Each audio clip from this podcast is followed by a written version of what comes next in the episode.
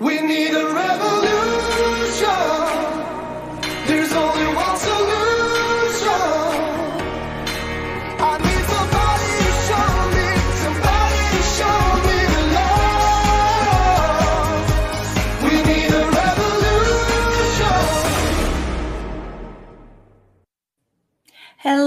And welcome to an Informed Life Radio on 1150 AM KKNW. If you're watching this, I hope your screen isn't flickering the way my screen is. I apologize if it is. Um, I'll try to get that fixed here in a moment, but uh, that really interrupted me. I apologize. So you, um, you're listening to CHD TV and 1150 AM KKNW. We, I was thinking as that song came on that you know it says we need a revolution. It was beautiful when this show started. I forget like 112, 113 episodes ago, but we actually do have a revolution underway. So, as much as I love that theme song, I kind of feel like we might be needing a new one. And, um, and I'm going to go ahead and bring on Javier Figueroa so I can stop my camera. Oh, yay, it behaved itself then. Hello, doctor. Did are you seeing me okay? Is that Yes. uh, working for you? Fantastic. Just fine. Yeah. So you know, folks, uh, sorry for that rough uh, beginning there. Javier Figueroa is my sometimes co-host. I wish he could always join, join us, but sometimes his career gets in the way. Um, he he's the he's the mental brawn of this. And i've promised myself today i'm going to try to let javier really get two cents in here because i tend to talk a lot. But he's got great insights that are really underutilized on this show. So javier you know i just want to make sure this first hour uh, we really get to hear from you sir Oh, thank you. um, uh, we're going to spend this first hour going over some news, going over a great Substack, a series of three posts actually that you have written. And in the next hour, we're bringing in this awesome woman named Aundrea Gomez of the place called Citizens Renewing America. And that's very exciting. So, the, this whole two hours is about hope. So, when we have seen our government turning against us using our taxpayer dollars to do things we don't want them to do that are causing us harm. We need to figure out what to do to stop that because we've got a great nation. We've got great infrastructure. We've got foundations. They've been co-opted. They've been um, you know so many things wrong with it. But we just need to get back to the basics of what this great country is Exactly. right Exactly. Yeah, we just need to reclaim what is rightfully ours. So, one of the first things I wanted to do is make sure I say a huge thank you to all of the people who belong to Informed Choice Washington, because the bulk of the funding for this show is the donors at Informed Choice Washington, the wonderful action team members who read our information, who share it with their legislators, with public health officials, with friends, family, strangers on the street sometimes. and um, you know, you are Informed Choice Washington. You are an Informed Life Radio because if we're just talking and nobody's spreading, Javier, what good is it? Right? It doesn't do any good. Doesn't do any good. So I'm so proud of, of our individuals who are living in a in a state that's still somewhat um, misguided, as it were, at state levels. But there's people standing strong and speaking out, and I feel the tide shifting. Right? Exactly. Okay, here's your quiz, Javier. What's the number one thing that people can do, and they can do it next Tuesday, in order to really m- utilize the most important solution to government agencies turning against citizens? It is It's not two way. Uh, it's uh, the, the the right responsibility and duty to vote. right, the right responsibility and duty to vote. Amen to that. You know, I think a lot of us for for a long time were very complacent. You know, we could go about our lives and and create these little nests of of you know good income coming mm-hmm. in, being able to take care of our kids and all that. We could sort of ignore the fact that we didn't really like what was going on in the government. COVID has shown us what happens when you don't pay attention. They spend years creating infrastructure that all of a sudden is a monster to just bite your head off, right? Exactly. Yeah. So so vote, vote, vote. We're not telling you who to vote for. We're just saying if you don't like what's happening where you are, vote for the people who did not support what is happening and find people who are who are stating they will they will do it differently, right? Exactly. you know and of course we're for medical freedom um, all the way and uh, so but it's it's the most important thing you know don't count on your neighbor this in some of these elections it might come down to a couple hundred votes it really might there's really some races that are neck and neck and one vote really could possibly um, make a difference i recently wa- see i'm talking again i apologize but I recently watched this, this movie. I was going through, I was doing dishes, trying to find something, and it was it was an old Nick, like Nicolas Cage movie, I think I'd never seen before. And it turned out that like the presidential election came down to one vote, Right. And his had been like misvoted because it's actually his like nine year old daughter had voted for him. But at the end, he got his chance to to vote. And he goes into the voting booth and closes the curtain, and the movie ends. So you don't get to find out who he voted for and how it turned out. But um, we will we will know we will know how this. Exactly. We will, we Exactly. get the um, get the ending there. So um, I want to make sure that we we inform our wa- wonderful Washington State citizens what's going on. So I want to let people know that Informed Choice Washington is now on Substack. So a lot of our subscribers to uh, Informed Choice Washington already learned that because we were able to add them um, because they already agreed to get our newsletters when it's Substack. They're hearing from us, and it's a beautiful, clean um, format and gets a lot more reach. We're getting more like fifty percent opens instead of twelve percent opens. That's So- great. Oh Yes. man. yes yes it it's um it is very exciting and then so there there's several of us that have some great substacks and and i want to move now to yours javier do you want to share do you want me to share Sure. your Uh, why don't you you go ahead and and, and do it uh, from your end over there? Okay i will i will do that i've got it pulled up here somewhere if i can find which one it is because i've got a lot Which of tabs tab? for us to talk about okay there's there's jack's there's james lyons weiler's where's yours And I blame Uh, Jack for, for introducing me to Substack. Yeah, yeah. Uh, oh, there it is. There we go. Let's see. Let me know if that shows up on your screen there. Boom, there it is. That's the third. So you, you go ahead. Tell us about these three posts on Substack and tell everybody the name of your Substack. Sure thing. And let's see. uh, Let's see. It's surprisingly Xavier Figueroa. That's the name of the Substack. Uh, it also has as its byline the evidence base. Um, so um, one of the things that one of the reasons that I started off with hyperbarics was because that's what I did for a long time. I did hyperbaric research, uh, and uh, originally did it because uh, we were looking to see if we could treat traumatic brain injuries or mild traumatic brain injuries or post concussion syndrome or persistent post concussion syndrome. Uh, I mean, brain injuries have so many different designations because they're just so difficult to diagnose and they, you know, they're affected by so many different uh, conditions. But one of the uh, early things that I learned from uh, working in hyperbarics was uh, how a lot of doctors that were treating uh, children with autism were using it as an effective therapy. So that was another one aha moment right there. Um, and that's you know what they, what they say write what you know. Yes. So this is what I this is what I did Yeah. And have been doing now for the past couple of posts. So, so two things there. First of all, you pronounced your name different than I pronounce your name, and I apologize. Have I been mispronouncing your name for two years? You've been pronouncing it correctly. I'm just trying to so for people that are listening and are not watching. Uh, Oh, okay. The, the name is X A V I E R, and the last name is F I G U E R O A. There's too Um, many vowels in there, Javier. That's a lot Just of vowels. Way too Again, many. It's Latin. Come on, it's Latin. okay. yeah. So, and then yeah. The, the other thing you said when you realized that um, parents with autistic children were using HBOT to great effect, Oh yes. you said it was an aha moment.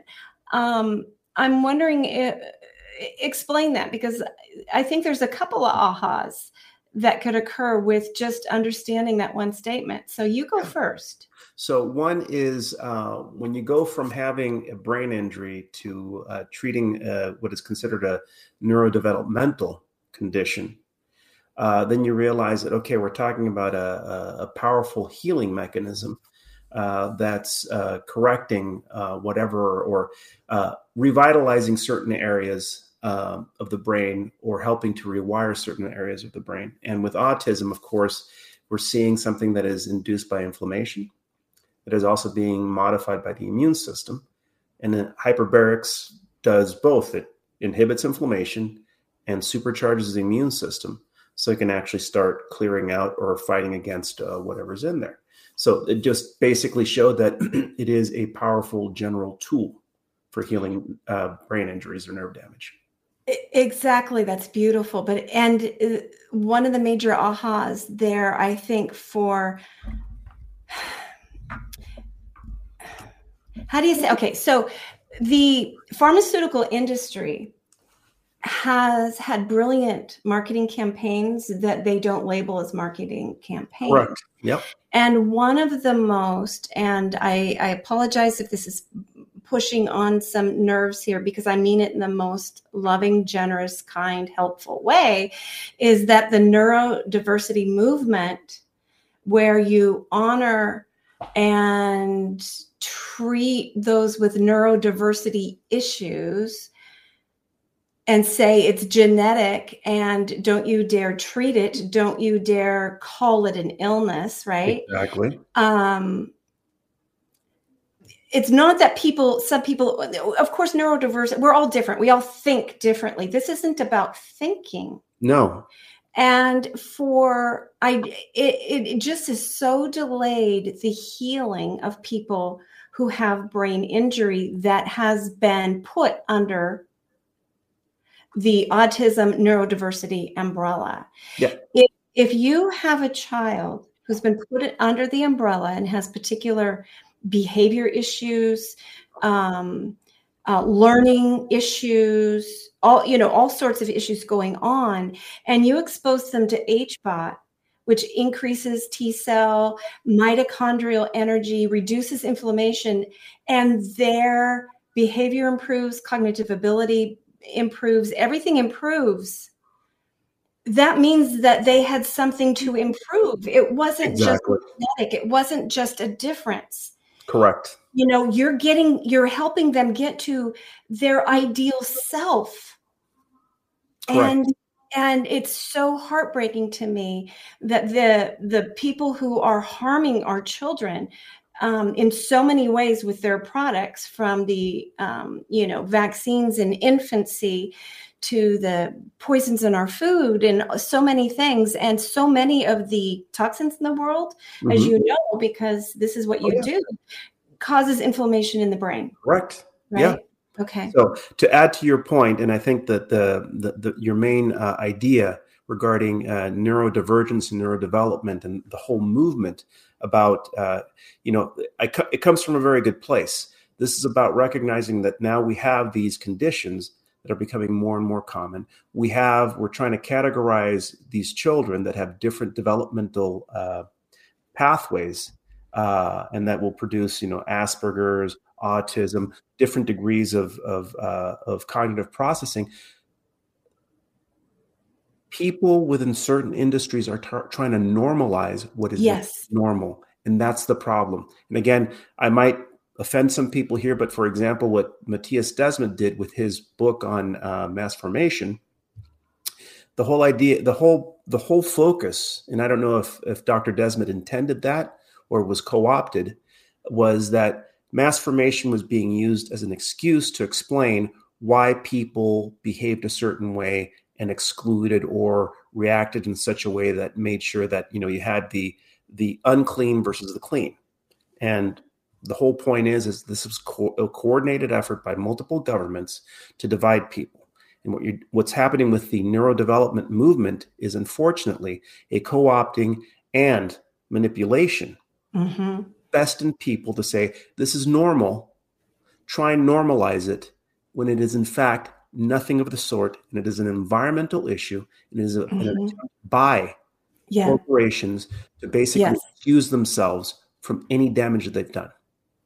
Yes. Bottom line. Bottom line, normalizing environmental and ion, iatrogenic, which means by the doctor, Mhm. Injury. That doesn't mean we don't love people where they are. We we embrace them with their injuries. We need learning protocols. We need all of these things to help them thrive where they are as we try to heal them.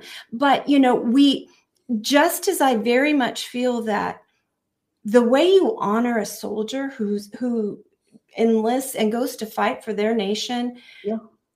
you honor them by paying attention to what the government is telling them to do, Exactly. right? Because they all they can do is obey orders in the field and try to stay safe and and and do what a soldier does.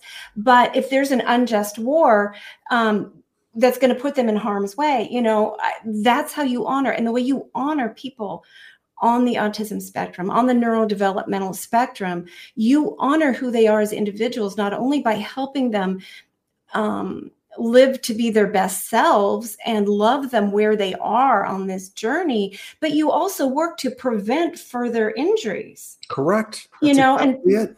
Sometimes I think, I mean, I'd love to have like t shirts that sort of illuminate this that says, um, like, um, you know, like about diabetes. Oh, don't don't call them. You know, they're just um, they're just pancreatically challenged.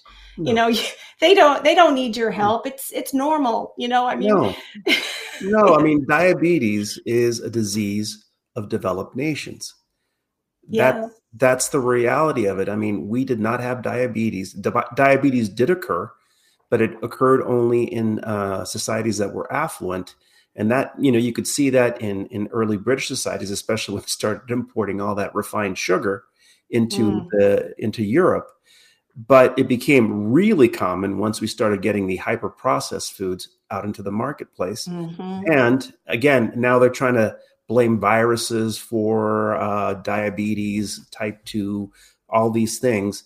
And, you know, diabetes type 1, I guarantee you there's going to be a tight correlation with vaccinations and type 1 diabetes. It's going to be found. Yeah, there there's a whole lot of issues uh, going on with that, and we're going to focus on the positive things here. So HBot, HBot, tell us then. Um, all of this great stuff, but you were sort of leading toward HBot for um, long haul COVID and and COVID shot injuries, correct? Correct. And again, uh, again, I, I have to, uh, Jack, I'm talking to you. You beat me to the punch. Uh, one is he interviewed Paul Harch. Paul Harch wrote The Oxygen Revolution. Uh, he has a practice uh, at Ellis, uh, not at El, well, he's a professor at LSU. He has a practice uh, in, in New Orleans where he treats uh, patients with hyperbaric oxygen therapy. and Jack interviewed him on IPAK's weekly show Mhm. uh, about uh, using hyperbarics to treat uh, COVID, treating long COVID, and treating vaccine injury from the Mhm. uh, from the jabs. I shouldn't call them vaccine injuries, jab injuries yeah. from the Pfizer, Moderna, J and J, and AstraZeneca uh, jabs. And what he basically uh, identified, or at least he went down the list and said, "Look, hyperbarics is anti-inflammatory. Hyperbarics is stimulating the immune system. Hyperbaric reduces edema. Hyperbarics helps to clear all these uh, pathogens. Hyperbarics stimulates the immune system to actually go hunt the virus down. I mean, that's one of the great benefits. It stimulates the immune system to fight against bacteria and viruses. And like you said, it improves mitochondrial function, it improves blood flow, it rescues organs that are on the edge of teetering because they're not getting enough oxygen.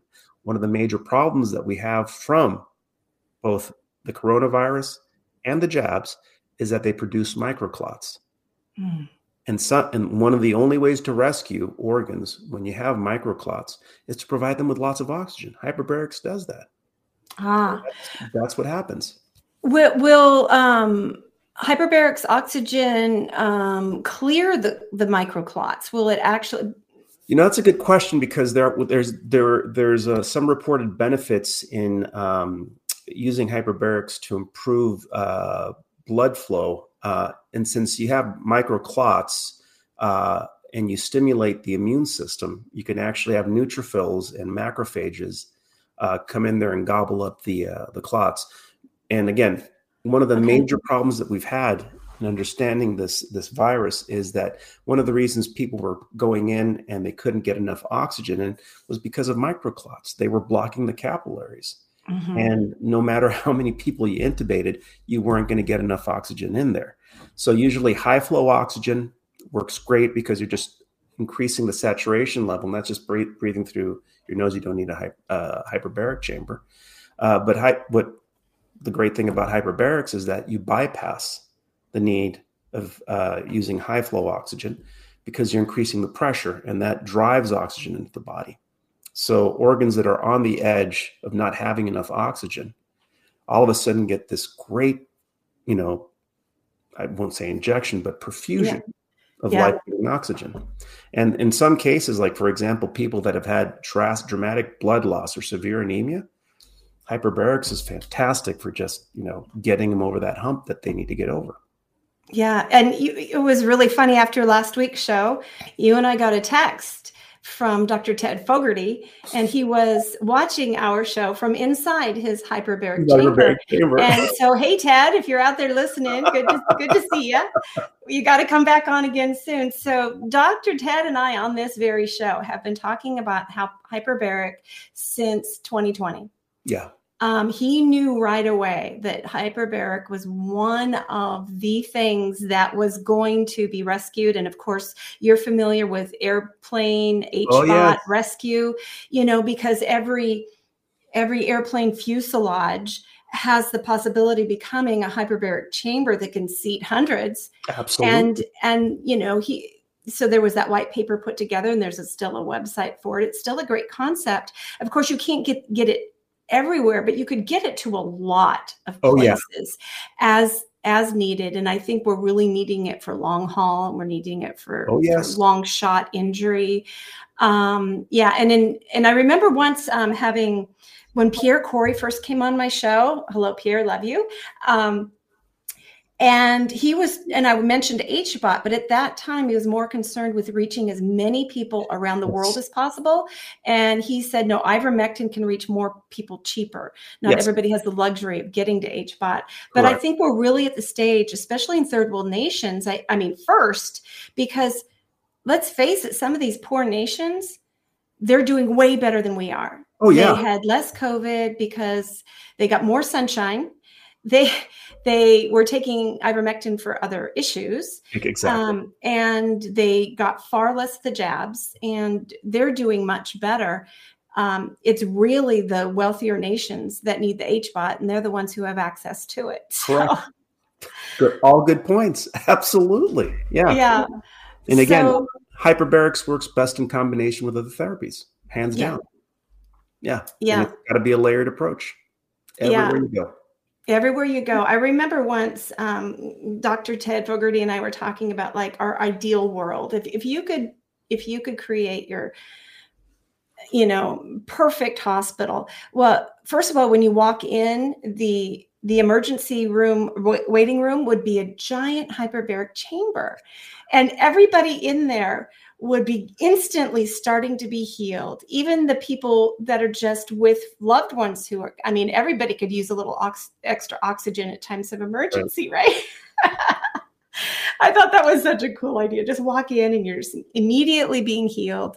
And of course with me because i've been in the hospital so much with loved ones in the past and and they're noisy places they feed you crappy food and everything yeah. so i thought you know it should be organic food tailored to the person there should be these cla- these these um, bubbles that come down over the bed that are um, soundproof Exactly. that allow um, like whatever music of your choice to swirl around you and if you're not allergic you know to whatever like essential oils and and oh, they would be such peaceful healing places. People would be like, you know, trying to hurt themselves so that they could have a few days in the hospital because it's such a healing place. Um, There you go. There but you right go. now, yeah, right now, if a healthy person checked themselves into the hospital for like four days, they'd emerge less healthy. Yes. And Yeah. again, what's interesting is that we have uh, one of our uh, neighbors over here. Daughter um, went into the hospital, uh, uh, PICU, um, that's pediatric ICU, because of respiratory a respiratory syncytial virus uh, infection.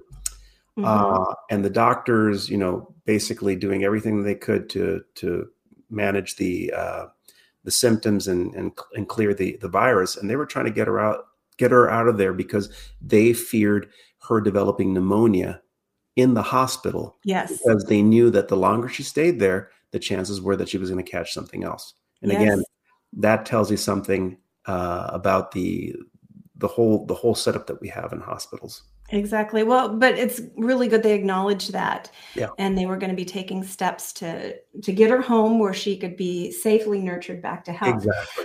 Um, a couple things I want to point out um, in good news here. Let me go ahead and and share with you some things that are upcoming in Washington State or that have been done. Let's see if I got here. I'm just going to click on see what. It, oh, here we go. So the wonderful Carl Kanthak, who's been very active in Washington State.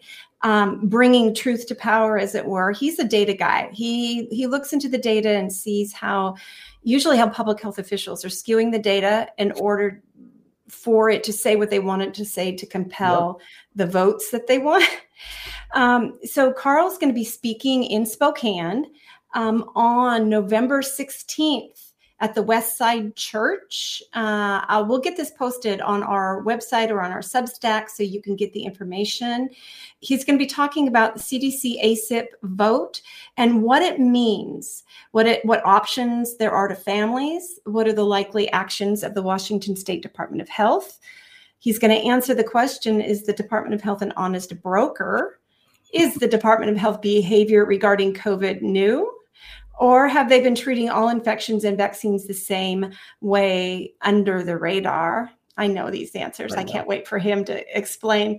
And what were washington infection rates before school rules? Oh th- these are really these are really astonishing. Um, the answers really surprise um, surprise people.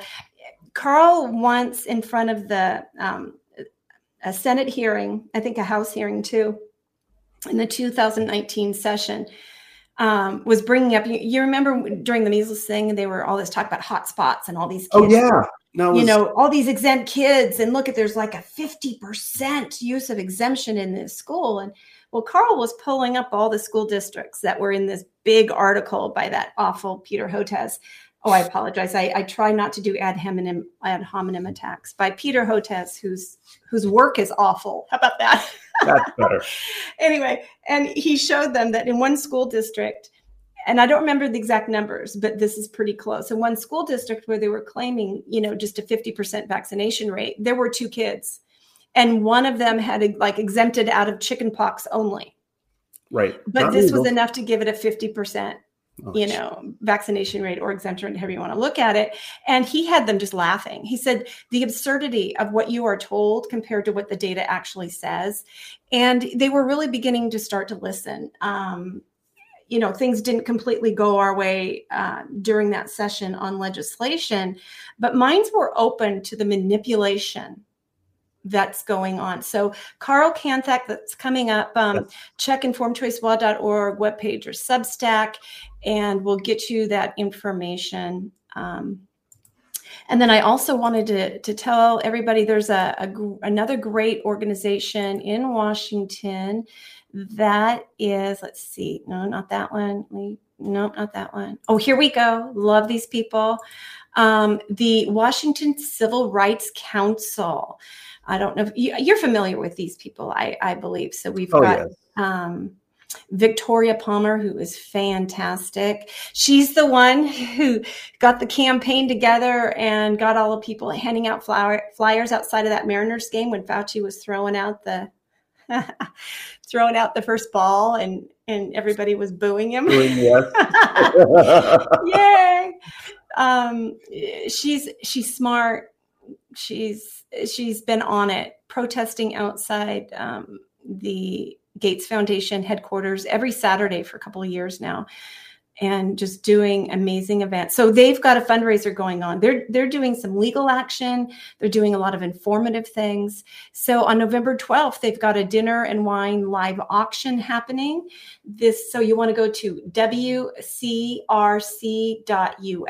wcrc.us, and you can check it out see if you want to attend and donate to this great group, the Washington Civil Rights Council, that in Washington State is taking steps that is going to be part of the solution. So I think that's very exciting um, that they're doing that they're doing that. Um, our folks up in, in Bellingham, Be Brave Bellingham, they they're just on it. So Yes. look up Be Brave Bellingham. I don't think I have their tab open, but check them out if you're in the northern part of the state up there in the Bellingham area. They do great work. Join them. Look, um, participate in their di- ongoing dialogues, uh, really trying to take back uh, the government formed by the people up there. And so now let's let's talk about uh, how we doing on time. We're doing pretty good. Yeah. So today's November fourth. So do you know what happens today? Do you know what big whack? There's a there's a whack a, a, a rule that goes into effect today. Do you know what that is? No, I don't. Well, on October 31st, on Halloween, is the day that Governor Inslee's emergency order finally was lifted. But before that was lifted, he, and I say illegally, we'll explain why, directed the Office of Financial Management, this big government that really handles all the paychecks of state workers, Yes. told them, hey, write some rules to permanently mandate COVID shots. And they did.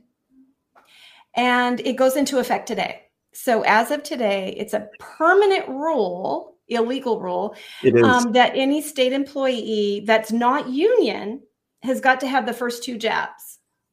See now that right there, non-union, they're they're, they're discriminating against a particular um, organization, Yeah. not being Well- not being part of an organization. That well, yeah, um, but the they also had they had to treat the union members differently, and they Yeah. did go to bargaining, and and the union members did vote to add this requirement to their jobs. But here's what's different about the union is that the legislature has to vote to to pass this, and um, it this contract doesn't go into effect until July of 2023.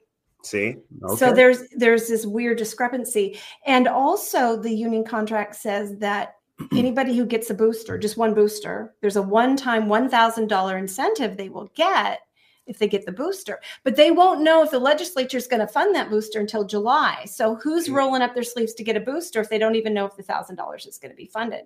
and again, yeah, I mean, it, the, the legislature basically has to say we have to include that in the budget, and they have to vote on that. Right. And I added up, they estimated for all the union employees, state union employees that come under these contracts, if they all voted yes, if everyone who qualified in the union got the shot, it would cost our state $40 million. Yep.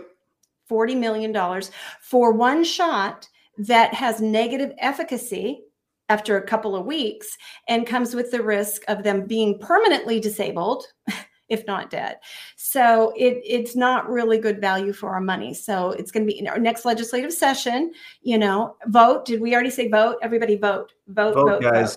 vote. Um, vote, vote. it- yeah, if you don't want this thousand dollar thing boosted, vote for the legislators who will not pass that in the budget. That would be very Yeah. good. And that doesn't even include the non-union employees, and they're still trying to figure out how to how to offer them a thousand dollar booster payment because well, and Inslee again, wants that. The other the other part that has to be uh, reinforced is that already in New York, the uh, you know the judge basically ruled that it was illegal for Yeah. that particular uh, uh, department to mandate it uh, Mhm. when it wasn't even you know wasn't passed by the legislature. So Yeah. already you have precedent that this is going to be overturned, and it's going to cost not forty million dollars, but you're to you're going to have to pay punitive damages in excess of probably four hundred million dollars for those people that you know basically said, "I'm not going to do this, and I'm not going to be forced to do this." And if they lose their jobs, or people that have lost their jobs, well, it's going to cost even more. So Yeah. this has been one disastrous administration from the Yes. get go. Yes, agreed. Absolutely disastrous. And but you know, it's it's those tough learning lessons that I believe will um, lead to better voting choices on Tuesday Mhm. and lead to people being more involved in their government moving forward and hopefully Exactly. some good things in Washington state um, turning things around in the right direction. Um, now, yesterday there was supposed to be a uh, Department of Health Vaccine Advisory Committee meeting. Was that yesterday or Wednesday? I think it was yesterday. But the um, the Zoom was down. Um, I guess all over the world there, there were apparently, according to Zoom, difficulty in in some people connecting, so they weren't able to do it. So the Washington State Vaccine Advisory Committee um, is really an interesting entity. Uh, a lot of people don't know about them. Um, it is it's an actually in-house committee that is not like government mandated. Um, they tell us they don't actually have to open to the public, but they always let us attend either via Zoom or they used to be in person. And they allow for public comment, not a lot, 10 minutes. It's not much for people to sneak in their words. But um, basically, what this is, they call themselves an advisory committee, but really, in and it's like 20 to 25 individuals that, but like somebody from Kaiser Permanente, some public health officers, um, somebody represents pharmacists, somebody from schools, um, tribes, um, a handful of doctors, a naturopath who's the most rabidly pro-vaccine um, practitioner I have ever met in my life. She once said at a meeting, um, the current woman who's on this committee, that she just wished they'd go ahead and mandate all the shots because it would make her job easier and she wouldn't have to quarrel with parents who who didn't want to get some of the things she was recommending to them. which is again a violation of her oath and her license. That that's that that is just incredibly From a naturopath, right? It's just crazy. it's just crazy. It's just crazy. yeah yeah. Um, but really what they do at these meetings is they go uh, they have presentations by the department of health. They learn about how many vaccines uh, have been purchased. And this is all the pediatric vaccines because we're on the universal purchase program. They talk about how many had to be wasted like thrown away because they'd expired they weren't used. Um, they talk about uh, promotion campaigns getting the word out and we're really interested in this one that got delayed, and they said it'll happen by the end of the year because they only do them quarterly. Um, of course, going to talk about the COVID shot and their response to the COVID shot. So we're expecting a new push, a new campaign. But when it comes to Gardasil is on the agenda, and you can see that what they're going to do is be doing a brand new campaign to to increase vaccination rates in nine year olds with That's this criminal. Gardasil shot. Um, despite the yeah despite the fact that um, i mean the number of injuries um, and the number of lawsuits outside of vaccine court because merck um, had such fraud um, in their clinical trials yeah it's uh, it's concerning. So we like to monitor those give public comment send our information. Um, they i'm a pollyanna Javier, I feel like maybe some somebody will wake up at some point. Maybe COVID will wake them a few of them up. But I also am a realist to some degree. This whole issue has made me so. But I also want them to not have deniable, plausible, plausible deniability. Exactly. They can't say they don't know because we told them. We've given them books. We've given them science and data and of data. information and um, they just they just can't see um, but next week november 9th is the washington state board of health meeting now here's here's a question for you javier what's the difference between the washington state department of health and the washington washington state board of health Any idea? The board, of, the board of health, I think, advises and recommends, and the Department of Health makes the final decision. Is that it? Um, n- no, no, but good guess. So the Department of Health is, you know, an agency actually, you know, underneath the Secretary of Health, part of our governmental structure, and they just carry out, pretty much carry out public health missions. Um, um, anything ordained to them. It's kind of hard. I guess I'm not describing it very well. Um, the Board of Health is a 10 member board, hand selected by every governor who comes along. So everyone on the board was selected by Governor Inslee. And they are tasks with overseeing certain matters having to do with water, like sanit- and sanitation, clean water, um, sanitation, the rules that go with that, the rules that go under the laws, I Right. should say. And one of the things by law that they were given the authority to do was to decide what shots are required for daycare and school, um, not the Department of Health. And I got to find a really good way to describe this business wise of how they happen. They have they use overlapping staff. They have overlapping members sometimes, and Secretary of Health and the Chief Science Officer speaks on both things. So it gets very yeah. confusing, very confusing. But just remember, BOH, the board, are the ones who decide what kids have to have for school, right? And um, so yeah, so they're going to be meeting. They they tell us they are not at this meeting revisiting COVID shots for school, but they have said in the past they will revisit it. They pretty much guaranteed it. Um, so we encourage you to, to always tune in. Um, go to our website or Substack, and you can get a link to where you can register to attend the meeting. But it's also being played on tvw.org.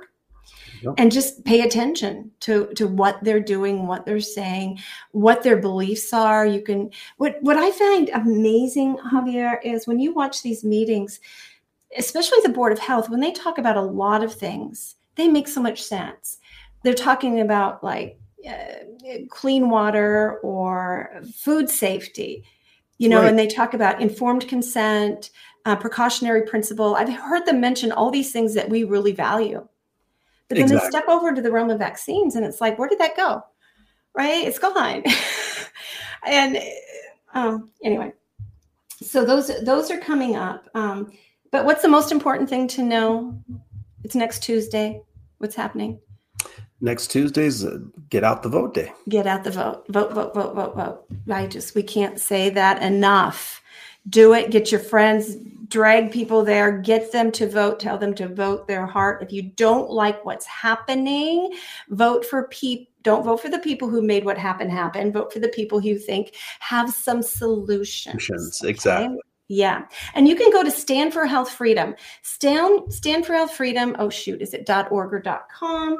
Um, if you could look that up for me. I always Sure. forget if they're I- Stand I for thought- health freedom. Yep. Stand for Health Freedom. They've got a voter guide. So they have surveyed all the um, put surveys out through the community in every state on medical freedom issues, just very narrowly focused. And so if you want to know where people stand with medical freedom, how they voted in the past, you can go there and then click on your state and see who's recommended. Um, Standforhealthfreedom.com. dot All- com standforhealthfreedom.com and um, our own wonderful lisa templeton is actually uh, director of stand for health freedom in washington state because uh, informed choice washington is uh, partners with them. So we don't make political recommendations but we do help them create you know get them information get surveys out so that they can provide this sort of information.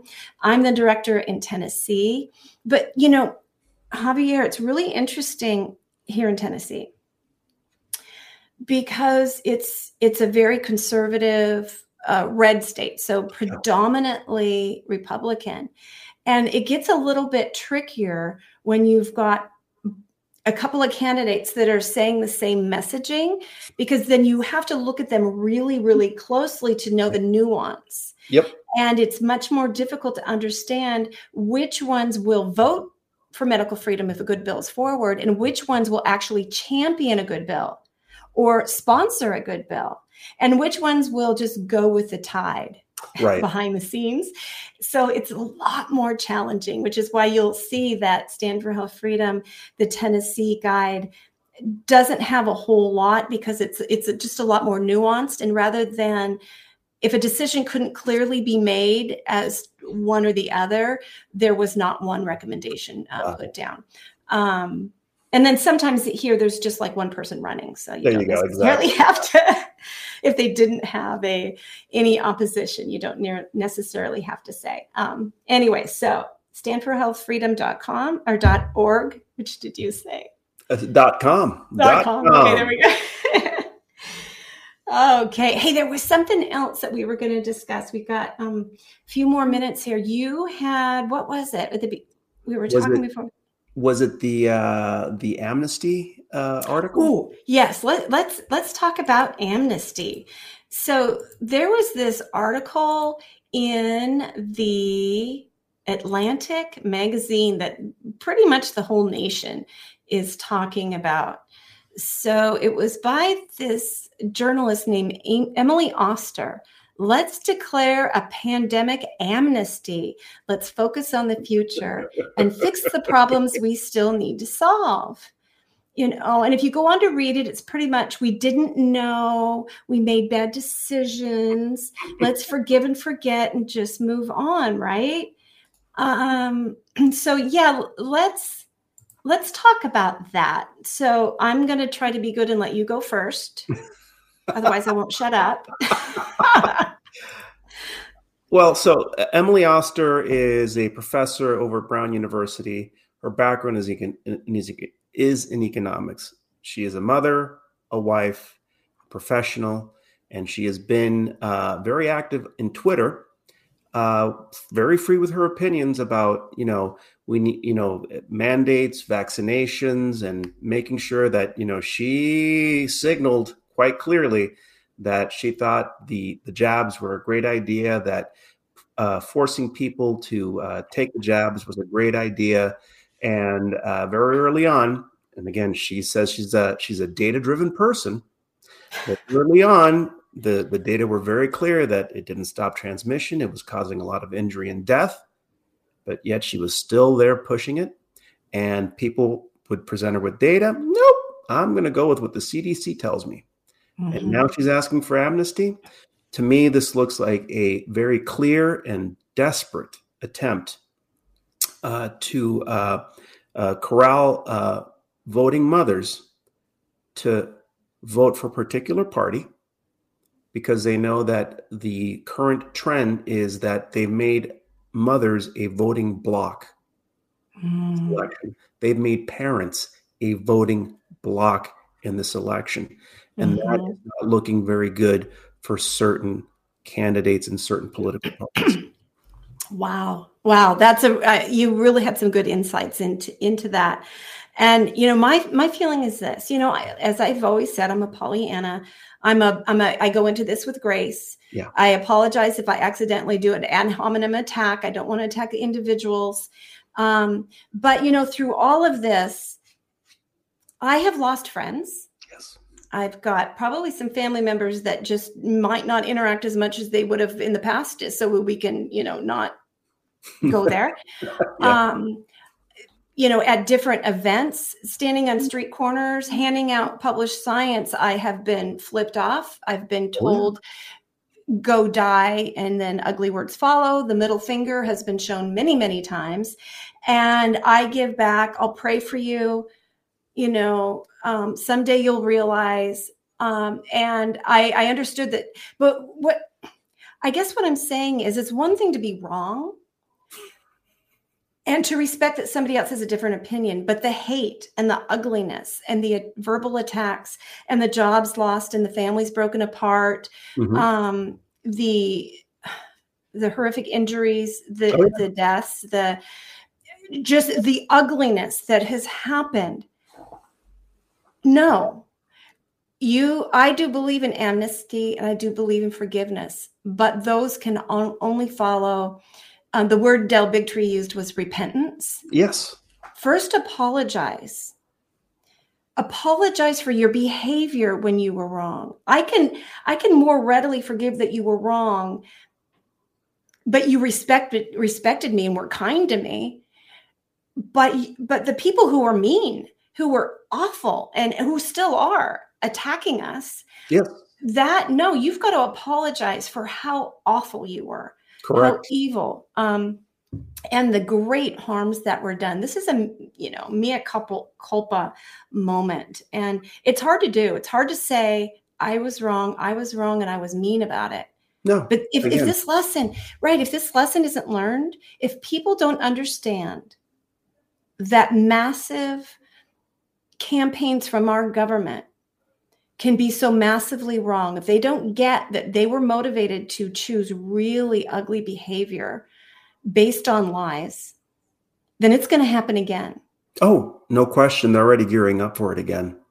And again, and again, the most, I think one of the most fundamental features that most people don't realize is that we made it normal to basically feel bad about having inalienable rights and standing up for your inalienable rights. Yeah. Basically, it's selfish to say no, my individual rights matter more than the societal rights. Mhm. And, and that and that is the unfortunate reality. If you cannot uphold individual rights, how the hell can you uphold societal rights? You can't. There is no way of doing it, and we normalize it. And on that note, Mhm. the other thing that most people don't know about is that the amount of money that was introduced through the NDAA to directly propagandize the American public to aid and abet in the sale of Pfizer and Moderna and Johnson and Johnson jabs. Mhm. That was done through a third party. That is, they paid companies to manage all and coordinate all the messaging for COVID, for jabs, for everything to do with mandates, masking, and uh, yeah. basically limiting your civil rights. So this is your own government helping a private a set of private corporations and helping them make money to keep you in the dark. Yeah, exactly. And our next guest is going to be talking a lot about. We're going to go to the really the weaponization of the FBI against us. I want to um, show you this right here because this leads into our next hour. The Intercept magazine, the intercept.com, has got this article out Truth Cops, leaked Yes. documents outline DHS's, Department of Homeland Security, plans to police quote unquote disinformation, which of course the dismiss and malinformation that they are naming to be that has turned out to be the truth. Correct. Um, and this is just, uh, you know, a free republic cannot stand with this. This this cannot happen. no. Um, and but luckily the leaked documents are coming out. We've got the we've got the um, lawsuits happening against uh, um, Facebook and Twitter and all of those, where now Fauci and Rochelle Walensky are going to have to be deposed. The judge said, Yeah, I know. Yay, they're going to have their day in court. So take heart, everybody. Um, relentless warriors have not given up. As that trailer to Plandemic 3 says, they tried to bury us, they didn't know we were seeds. You know, we are growing and we're getting stronger. And I hear the music playing here, so it's time to go. So we are going to take a break. We come back. We've got a great guest to give us uh, great more information on how to take charge and take our country back. You've been listening to an Informed Life Radio on 1150 AM KKNW and CHDTV. We'll be right back. See you the next hour. If you're looking for a publication that delivers honest takes and critical insights into the issues of our day, then look no further than the Flame Paper. The Flame Paper for the people, by the people, who aren't afraid to challenge a mainstream narrative, be it healthcare, voter fraud, political correctness, or even the one world government. The Flame is full of timely articles, reports, and expert advice written by freedom loving, truth telling experts, journalists, and concerned citizens. To subscribe, go to theflameusa.com. During this unprecedented response to an infection outbreak, it has been made very clear that shutting down lives and businesses is not sustainable or repeatable. We've also learned that it's unnecessary. Treatments exist and always exist. For 99% of the population, nutrients and oxidative therapies that support the immune system and improve symptoms are always available to address viral infections. For the less than 1% who need more, inexpensive, unpatentable drugs can be added to the nutrient therapies to improve outcomes. It's time each and every one of us empower ourselves with this knowledge. We need not ever bring our lives to a halt again. We can both save lives and retain the liberty that nourishes us body and soul. Learn more at healthyimmunitynow.org.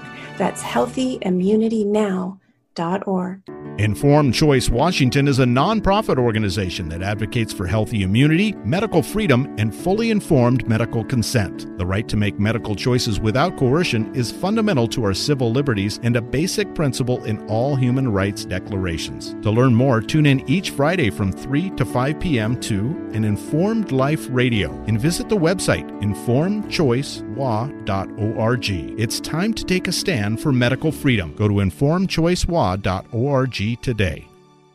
The views expressed on this program are those of the host, guest, and callers, and not necessarily those of KKNW, its management, or other advertisers. Contests are the responsibility of the host of this program and not KKNW. This is Alternative Talk 1150 AM, KKNW Seattle, and KNUC 98.9 HD3 Seattle.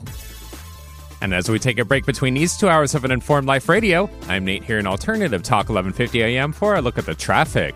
And we are seeing much heavier conditions out there right now, especially with the rain and wind, also causing some incidents out there right now on the 101 southbound at milepost 355 near Hurley Waldrop Road.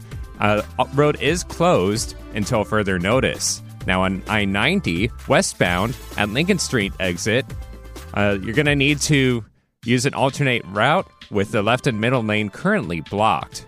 Now in I 90, westbound, just west of Rainier Avenue, we do have a collision blocking the right lane. And for US 12, at milepost 124 near Bennett Road, has all lanes currently blocked. And finally, for I 5 northbound, just south of South 272nd Street, we do have a collision blocking the left and center general purpose lane. And a left general purpose lane and the HOV lane. So three lanes blocked there. And finally, on 405 southbound, there is a disabled vehicle blocking the ramp at Northeast 8th Street. And that's it for this traffic update. After this news break for the second hour of an Informed Life Radio, Aundrea Gomez joins the show to explain why we need a 1970s style church committee to investigate abuses by American intelligence agencies. NBC News Radio, I'm Brian Shook. President Biden claims he will confront oil companies soon about bringing down the price of gas. While campaigning for Democrats in San Diego, Biden said he plans to have direct conversations with oil and gas companies soon. He also took time to tout unemployment numbers. Unemployment's not three, it went up two tenths of percent, so 3.7 percent among the lowest in 50 years. Unemployment on, among veterans is historically low. Biden also highlighted the recently passed CHIPS and Science Act, which puts billions of dollars of investment to boost production of American made semiconductors. Jake Sullivan is meeting with his Ukrainian counterpart to discuss America's support for Ukraine's defense against Russia's invasion. The U.S. National Security Advisor went to Kiev to meet with the head of President Zelensky's office. According to an official statement from Ukraine, Sullivan's visit is an especially powerful signal as the country is attacked by Iranian made drones from Russia. California's Attorney General is putting social media companies in the spotlight with the midterm elections just around the corner. Matt Mattinson explains. In a letter sent Thursday, Rob Bonta called on multiple platforms to stop the spread of disinformation. He said false and fabricated material is seriously threatening our democracy and the rule of law. Bonta pointed at the January 6th Capitol attack and the assault of House Speaker Nancy Pelosi's husband as examples for how social media can add to extremist views. The companies mentioned in the letter were Meta, YouTube, Twitter, TikTok, and Reddit. I'm Matt Mattinson. A longtime friend of former President Trump is being found not guilty on charges that he lied to the FBI about being a foreign agent for the United Arab Emirates. Tom Barrack allegedly did so without prior notification to the Justice Department during the Trump administration. You're listening to the latest from NBC News Radio. When you buy health products, you can save up to 50% at vitaminlife.com, the world's largest selection of supplements, herbs, homeopathic, health and beauty products, and more.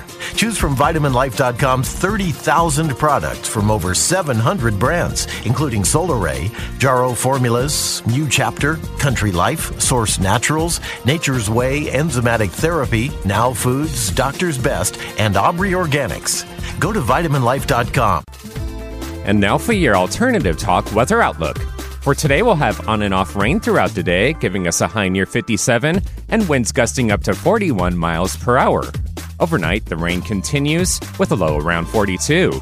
Heading into the weekend, we'll have more rain under mostly cloudy skies, bringing us a temperature around 44 degrees and a low around 39.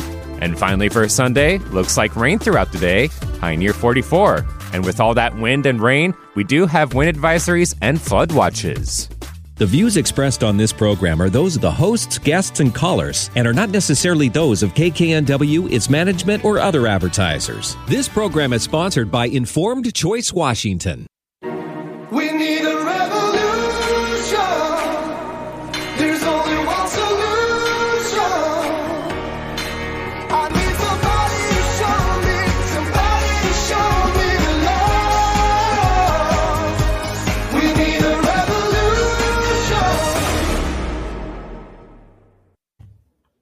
Hello and welcome back to an Informed Life Radio on 1150 AM KKNW and streaming to CHD TV. I'm going to go ahead and bring on Xavier Figueroa, my co-host, right away because it seems like my screen settles down whenever that happens. I don't know what's going on. On, are you uh, seeing it on your end? It's just like, oh my goodness. Yeah, it's just it's because of the at the edges over there, the the the program doesn't know how to handle them properly. Oh, I don't know. Yeah, Yeah. I'm not. I'm not tech savvy people. You're lucky that you can see and hear me at all. So here we are. and you know, my my wonderful engineer there, producer at the station. He he's so good, and he gives me tips on how to be more professional. I'm just not good at implementing them. So, um, anyway, here we are. We're here to talk. Uh, it's not about how we look. it. It's the great information we're going to give you. And let's go ahead and bring right on the show right away here. Let's bring on Aundrea Gomez from the Citizens for Renewing America. There she is. Hi. Hi, can you hear me okay? Sure can. Yes. Oh, wonderful. Oh, okay. Thank you so much. You know, I just had the pleasure of meeting her a couple of nights ago. I've got this little bio. Let me read this because it's pretty awesome here. So, Aundrea Gomez is the Tennessee director for Citizens for Renewing America. Prior to working with grassroots activists, she spent nearly a decade as an elementary school teacher working with students with diverse populations and languages in California and Tennessee. In 2020, she found herself taking a stand against mandates in her school district, which ignited a passion for studying the Constitution and the principles of conservatism. Aundrea holds a master degree in education, but believes the historical, biblical, and constitutional knowledge is the key to renewing our country and culture. Aundrea now lives in Middle Tennessee with her husband and two children. So, welcome to the show. Well, thank you. It was just asking me. yeah, I was just so glad you were able to come sort of at the last minute. Uh, when you presented, I was just so excited because I'm a solutions girl. I'm okay, here's the problem. What's the solution? And um, you've got this solution for a problem that is really very concerning that has been growing and growing. And it's sort of the weaponization of FBI, CIA, um, Homeland Security against citizens. Um, and so I'm going to let you go ahead and talk about that. But but first, kind of talk about uh, Citizens Renewing America, this organization, and how it got started. Yes, so Citizens for Renewing America is the activist arm of Center for Renewing America. Um, the organization was founded by Russ Vought. Um, he was Trump's OMB director. And so we are here as an organization to hold the line on America first. Um, Center for Renewing America does a lot of amazing things um, as far as research and policy briefs and model legislation and so forth. And they're real busy up in Washington, D.C. And at the state level, we have uh, some directors like myself that work with the grassroots activists that are focused on America First priorities. Um, so I'm here in Tennessee to support those grassroots activists to help equip them and their groups with um, just growing in their knowledge of an issue. Um, you can't know everything, so I encourage um, activists to to pick issues that they um, that are near and dear to their heart. Um, medical freedom is um, is at the top of that list, Exactly. probably in the top three. And um, and then we help them to to you know get up to speed um, because you can't fix what you don't know. So that's one of our roles, and we have um, we have some other resources that we do for activists across the country with equipping them, um, and then supporting them with what they need, and then ultimately influencing legislation at the state level. very good. It's it really comes down to being empowered with the knowledge. That's that's really one of the things that was so frightening with the past couple of years in some of the major mainstream um, journals magazines newspapers. You, there were articles put out there like just trust the experts. You know you're not smart enough to know. Just trust us. And you know and and, and studies done on individuals who think for themselves as if we're some sort of um, aberrant, you know, abhorrent kind of um, individuals. And we can't be free unless we really understand the foundations of the structures of this na- this nation. It doesn't mean you have to agree with your neighbor on every issue. It means that you agree that the framework of this structure, I mean, of this nation, that allows you the freedom to have a d- belief different than your neighbor is what Right. you have to agree on. Yeah. Right?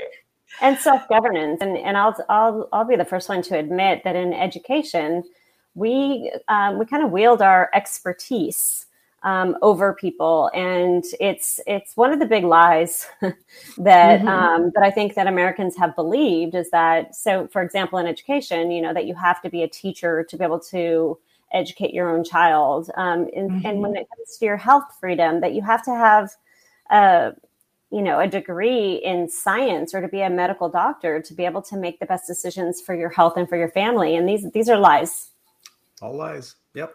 All lies, all lies. I should introduce you to Xavier Figueroa, our um, my co-host there. He's got a PhD in neurobiology, so he's really smart. No, just just overeducated. No, overeducated. But you know, e- even if he didn't have that degree, I would respect him. I met him on a bridge. I met him on an overpass. um, We were protesting. we were protesting. Okay. Yeah. Not about very many people.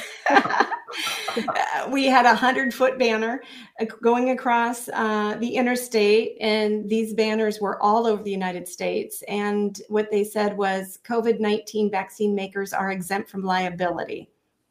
So, just trying to put some truths out there um, just when the shots were first coming out. And And, the other side of the freeway, if people going the other way, we had a 100 foot banner that said healthyimmunitynow.org, which is a website that gives treatment protocols that the CDC doesn't like to admit exist. Yeah, Um, we had to abandon so much common sense, and and not everybody did. Um, but I would say, you know, while we focus a lot on education, and I'm a teacher at heart, and I do enjoy teaching um, adults now, not children, because I no longer work as an elementary school teacher. But um, one of the things we don't teach very well is courage, and you can be equipped with all of the information and still not have the courage to follow through and act on it and um, so you know we can we can almost overindulge in in the in the science or the information but if you're not willing to stand up for what you know what you believe and willing to take the consequences and i think that's the Yes. that's the tricky part there is is Absolutely. there are Yes. consequences i face those consequences mhm. so I, I work on on all of these issues um, now. I was not an activist before. I was a teacher. I taught elementary kids um, that were learning English. I was an ESL teacher, um, but I got into this because of medical freedom, and I felt like it was the the first um, the first battle, and I could Mhm. see, and I believe this was God given discernment. I could see the the future battles that were coming if we didn't stand up to the early battles. So when um, when school shut down and you know everybody was um, sent home, I, I I felt like I was given some discernment that th- these things were wrong. This was not the right way to go about this. Um, so, you know, the summer passed and we went back to school and the kids were masked up and the teachers were masked up. And um, I knew that this wasn't right. Now, not only did nobody have the authority, but I also um, couldn't do my job. I couldn't teach English to, you know, a little boy from uh, Egypt who spoke Arabic Right. as his home language without him being able to see my face and me seeing his face. So there was that challenge, but every day that went by, I was more and more convicted this is wrong, and I was I was getting frustrated. And then I ended up with natural immunity. So when I Mhm. went back and I realized that there was no plan for going back to normal. They they fully intended to keep us masked up and distanced um, for as Perpetuity. Yeah. yeah forever um, and that's when i i decided i had to make a stand Mhm. um, and i decided to go back into my schools with my natural immunity and my the brightest red lipstick that i could find smile and i went back into my schools and taught without a mask and that was very much um, going against the grain it was it was doing the opposite of what everyone else was doing Mhm. um, I got a lot of funny looks and I got a few like high fives and winks, but nobody really wanted to join in and, and put, put it all out on the line. And the, the consequence was, is I was, I got through two full teaching days. I was suspended without pay. And then ultimately my school district terminated me. But what I knew what I was going into. I knew what the potential was, but, but this is what we have to be ready to do. If we're, if we're not, if we're not willing to stand up for our own, our own health freedom to make our own medical decisions, then when will you stand up? Exactly. This is an aside. What did your union say? Did they stand up? I was not a union member. The union is influential in Tennessee. Um, in California, I was forced to be a union member, and Right. that's not the case anymore. That was that was a few years back. Um, so when I came here, I had a a distaste for unions, so I chose to walk the other way when they had their tables set up. Um, in hindsight, there is a teachers association here. I, I wish I had been a part of. They would have been um, very supportive and helpful. Good. Um, I never, I never filed a lawsuit of any kind. Tennessee, um, you know, the lawyers were all saying, and I would have filed a lawsuit for one dollar. I would have done it for one dollar. I really wanted them to be told by a judge, "You can't do this. You don't have the authority." Um, but nobody wanted to take on the case. They just saw it as a lost, like a waste. So, yeah. Yeah, and um, you know, I've been in Tennessee for a year.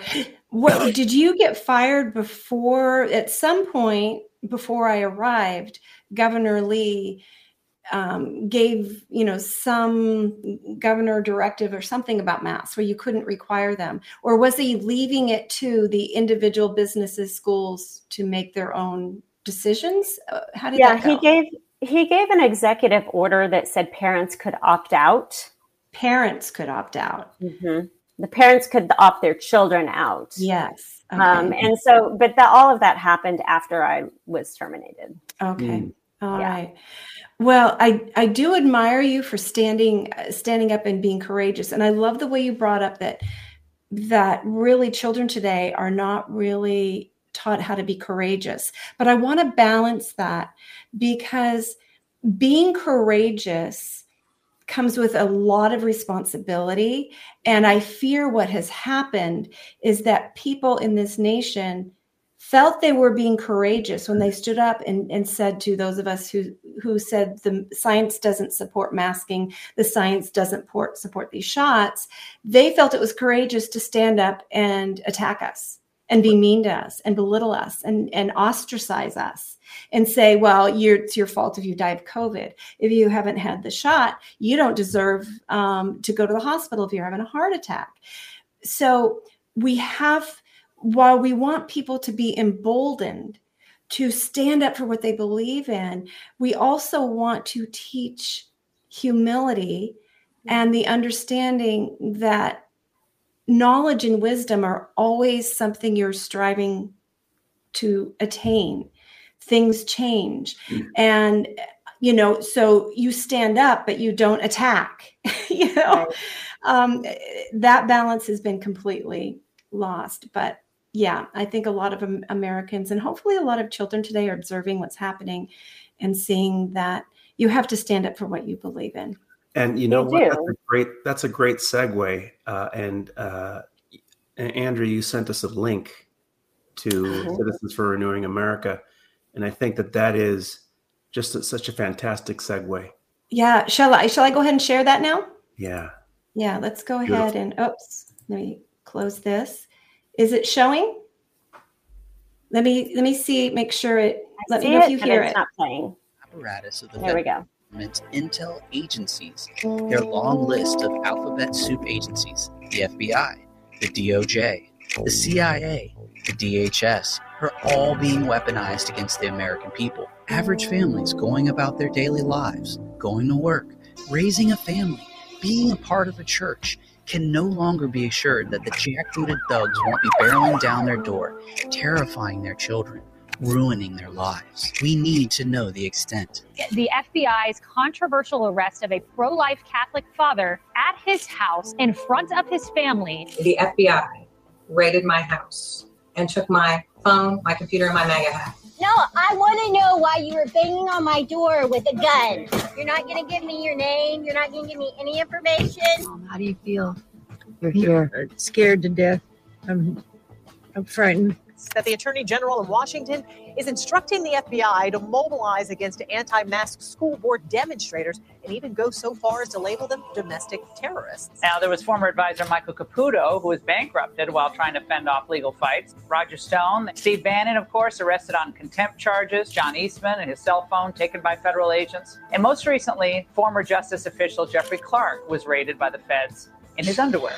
Last night, pursuant to a search warrant, the FBI confiscated the phone, phone of Mike Lindell, the founder of My Pillow. On Wednesday, September 29th, the National School Board Association wrote a letter to the president asking the president to use the Department of Justice to target parents that were upset at critical race theory, that were upset at mask mandates in schools, to target them as domestic terrorists. Corruption. FBI and DOJ corruption and breaking of the law. I think this is highly politicized and it's also part of a nationwide effort yesterday. Republican Congressman Scott Perry says his phone was confiscated by the FBI just one day after the Mar-a-Lago search. The FBI directed agents to use counterterrorism measures to track parents critical of their school boards. This is an unprecedented step that just shows that the department is being weaponized. It's more out of control than the CIA was when Senator Church held his famous church committee hearings. The Church Committee was created in January of 1975 by the Senate in response to a series of revelations and allegations about domestic intelligence abuses in the United States. And I think this is a wake up call for those in Congress to be able to use the tools at their disposal to ask the right questions and to prepare for a church style commission next year, if given a Republican majority, to dismantle the FBI into a thousand bits. We need the incoming Congress, which starts in January, to do the same thing to turn the FBI upside down.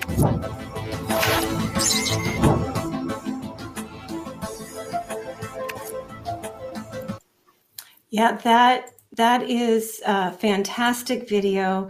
And you know, if you are listening on the radio or the podcast, if you get a chance to watch the video so see the images behind that and some of the appalling things that have happened, it's really disturbing when you go read some of the documents that have been issued by some of these entities because they are pretty much saying if you are critical of the COVID 19 narrative and if you are critical of any uh, of voting, if you question vote outcomes, you're a domestic terrorist. I mean, it's right there in writing.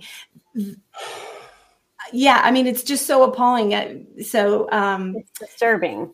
It, it is And- very and disturbing. It makes many people, myself included, feel like we have a target on our back. Yeah. You know, if you're if you're standing up for children, you're on their radar. If you have conservative values, if you're Christian, um, if you if you go to a school board meeting, you're on their radar. Well, I've done all of these things. so and, and I know many others here locally in Tennessee feel the same way that, you know, you hear a lot of people saying, I feel like I'm on a list. I feel like I'm possibly being watched or monitored. And it's hitting really close to home in Tennessee and across the country as well. But in Tennessee, we just saw a few weeks ago where pro lifer, pro life activists were um, were arrested by the FBI for an incident that took place a year and a half ago in Mount Juliet, where they, they were sitting in the hallway outside of an abortion clinic and they were singing hymns. And the police asked them to leave, and they, they should have left and they should have not returned, but they did return. Um, so they, they maybe should have had, you know, a trespassing charge or something like that. There were no local charges filed. And then just a few weeks ago, they're faced with, now with felonies. They're all being faced with a felony charge of the FACE Act. And so they're facing 11 years, I believe, in jail, in prison. And I think each of them is facing over $300,000 in fines. And, and that's for standing up for children, you know, and it's just it's very clear that and it's not just fbi there are many agencies that are being weaponized politically weaponized against conservatives. Um, we do have precedent like you heard in the video um, of of going about this um, with that special congressional committee. So in 1975 it was a senate committee. Um, it doesn't need to be a senate committee. We can do this with just a house committee. It's expected that um, that the Republicans um, will take the House and take majority in the House, and um, and and hopefully out of that majority, many of them will be strong conservatives that are ready to to move forward and, and act boldly. Um, but this special committee, it it's gonna it, it would be different than just a regular oversight committee. Those committees are already tasked with certain things and have you know budgets and so forth. This committee would be separate it would um, have the ability to declassify and have that authority. Um, they would be staffed and funded and with no sunset, no no end. You know, you, you do this investigation until the job is done.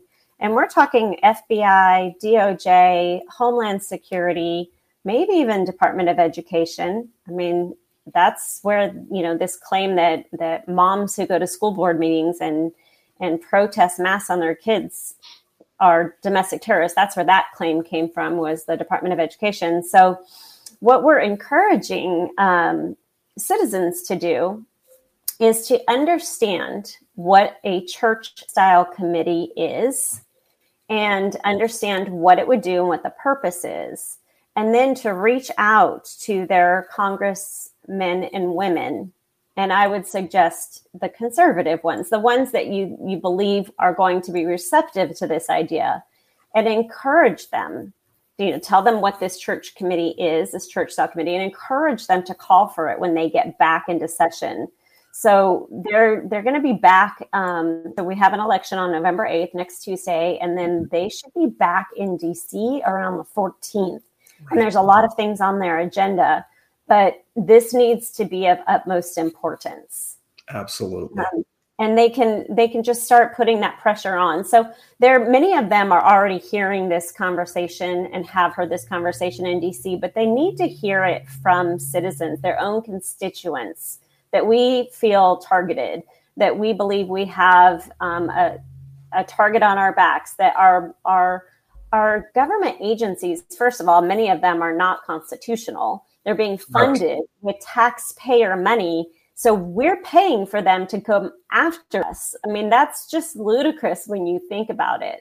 Um, there, the censorship, the election interference, it, this has to end. It's and so to go through and investigate them thoroughly, obviously, is going to be followed up with reforms. It can be followed up also with um, maybe some appropriations and defunding some of these agencies, maybe trimming them back, slimming them down. There's there's definitely a lot of good outcomes from from really digging deep and not just assigning this to a committee that already has a lot of other things on their plate. Right. Yeah. That's a good point. That's a very good point. And again, these agencies are all intelligence agencies DHS, CIA, FBI, NSA. These are all intelligence agents that have been caught with their hands in the cookie jar, actually spying, actively spying and tracking American citizens without any warrants. Mhm. Like you said, all of these agencies, FBI, CIA, DHS, are extra constitutional. They actually have to be under exceptional supervision, which, again, unfortunately, Congress has not provided. Right. And then we have 87,000 IRS agents to look forward to as well. so you know we Yeah. we know the we know where the um, motive is coming from. We know what the agenda will be. It'll be to come after people like you and me, um, people that are you know going against the narrative that's approved by the regime. Yep. Yeah, and I mean it's really interesting. This nation has always had a diversity of political stances. You know, the the very liberal, the very conservative, everything in between, um, very religious, atheists, the whole thing. We've been a melting plot pot. Um, it is difficult to to find that place of of respecting each other, you know, in this free society. But I kind of feel like we had mostly done it great. We had done it really well um, except for in a few places where there were witch hunts of different things like um, McCarthy era and different things that happened. And I don't know my history of that very well. Um, I've never seen any group uh, being called terrorists for simply having an opinion that used to be. I mean, it's it's like if you if you kind of like the 1950s values of leave it to beaver and father knows best and you know sort of this conservative old fashioned value you know of uh, you know church and home and hearth and love and all that. Suddenly you're domestic terrorist? Because you hold these views? What? Um it it's absurd. And because it makes no sense that the individuals they are saying are criminals that the, the the people targeted now are being who are facing 11 years in prison and $300,000 fines for protesting like you said it, at most it should be a trespassing sort of fine. Um, the extreme response to all these groups shows that something else is at play it well, can't be- absolutely, and and the pregnancy crisis centers that have been uh, attacked across the country. Um, Yeah. Where are the felony charges against the people that that conducted those? But when you talk about some other some other source, I mean, I I believe in spiritual warfare, and there is one enemy, in my opinion, and and one deceiver where all of this um, can be tied back to. But as a as a teacher, and and I, I will say this I I did not recognize um, everything when I was working as an, a teacher. But now, in hindsight, I'm looking back and I'm connecting a lot of dots, and I'm continuing to do more research. Um, it's very clear to me that the the Marxist theology has crept into our schools and has taken over, and this this divide um, of well, first we've taken God out of everything, and now you see this this division this wedge that's coming between parents and their children. We're seeing that with um, the the gender um, identity movement. Um, we're seeing it with critical race theory. Um, and so in, in at the end of the day, the goal of Marxism is to basically teach a generation that they get, get to be their own God, right? It mm-hmm. is theology, it is a religion, but we've got to get rid of that that Western Christian worldview.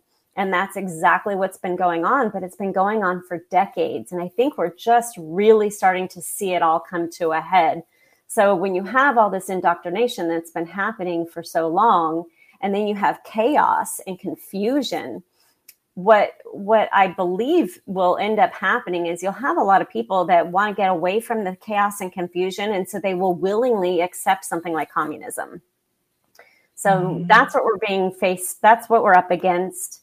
Um, Mhm. I I believe the the answer is is always in in the Bible.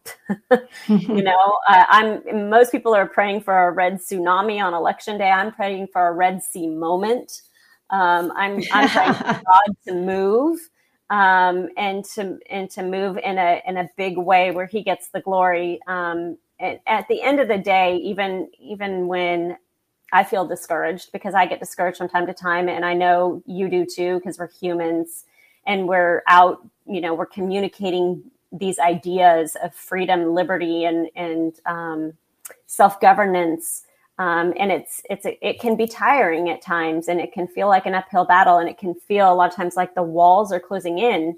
Um, but at the end of the day, I do know um, how this story ends, and I know where the victory lies. And I, I go back to a quote from John Quincy Adams: "The duty is ours, and the results are God's." And that's that's the only that's the way i get through the day is i think in in my human nature i get caught up on results. Like i want the results that i want. I want to see it happen. I want to see it happen quickly.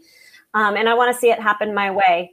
Um, but if if i can just be aligned with god's will and stay close to him and and be obedient um, then that's that's my job. That that is what i'm here to do and he will take care of the results so I, I hope that's an encouragement to some of your listeners when they're feeling discouraged.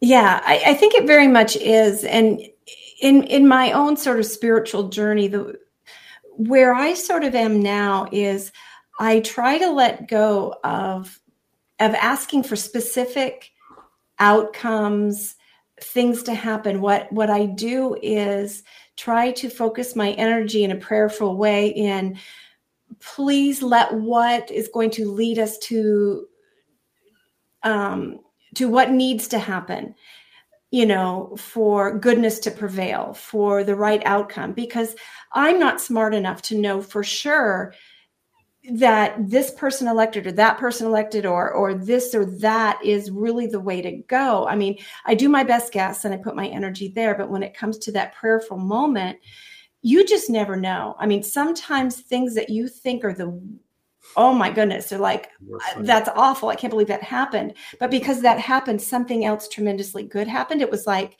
you know, God knew to take a, a left and you were going to go right, you know, so don't ask to go right. If God knows you got to go left first, right? So, um, I'm I'm sort of squirreling here, but yeah. Well, so, I think, but I think that is is exactly what we've been doing for the last almost three years you Yeah. know i've been frustrated. I've i've done my share of ranting about what's going on.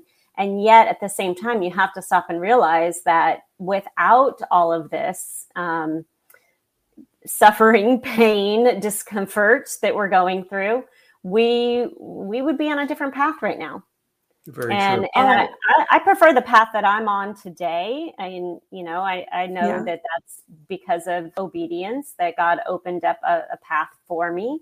Mhm. Um, but as a country, as a as a nation, as a nation, as a as a world, as a people, we would be on a different path. No question about it. And I think that the fact that now the the the narratives that we're seeing collapsing around the world indicates something fundamental about how and I have to say this it, it's been a failure. Oh, Yeah, we're we, you're frozen there, Aundrea. So hopefully you can come back and rejoin us. Is she there? You're freezing. Um, Yeah. you might you maybe exit and come back in, Aundrea, because you're frozen there, and we'll see if we can get it, get you back with a better connection. If you're hearing me, um, yeah. we'll see. She's still stuck. So go ahead, um, Xavier. What were you saying? So one of the things that I've noticed, and I think a lot of people within the alternative, also the mainstream uh, news organizations, they're changing the tune rather quickly, and they're also th- there. There is a sea change coming around because uh, now all of a sudden they know that they can't hide what's been going on with uh, the jabs. They can't hide what's been going on with uh, critical race theory. They can't hide the fact that yeah, you've got you've got agencies like the FBI, the Department of Justice, you know, going after people that have every right to speak their minds. And again, this whole idea that somehow you can't be out in front of a clinic that you know judges have created zones where it's like only this far and so so much further. And these are these are well established legal precedents now.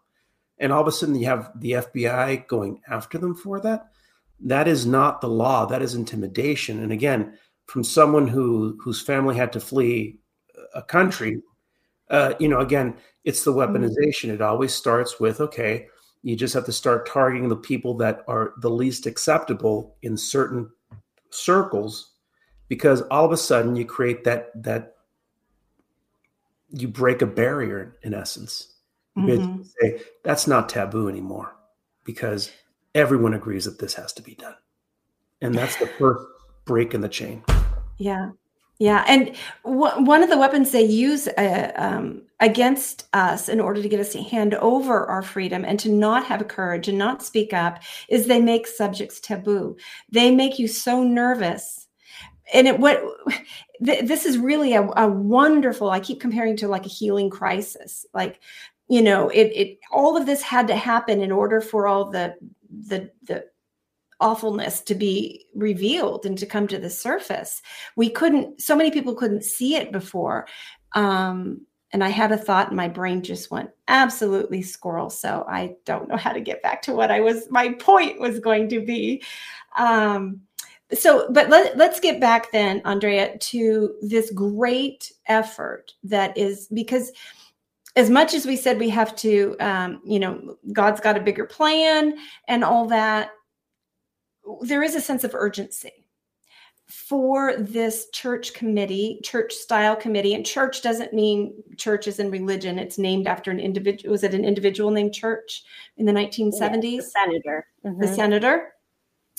So, right after the elections, what we need individuals to do is to go to their newly elected of- officials, your congressman, the ones going to DC, and tell them you want this committee formed. And to make it easy, I'll go ahead and pull it up and share it again.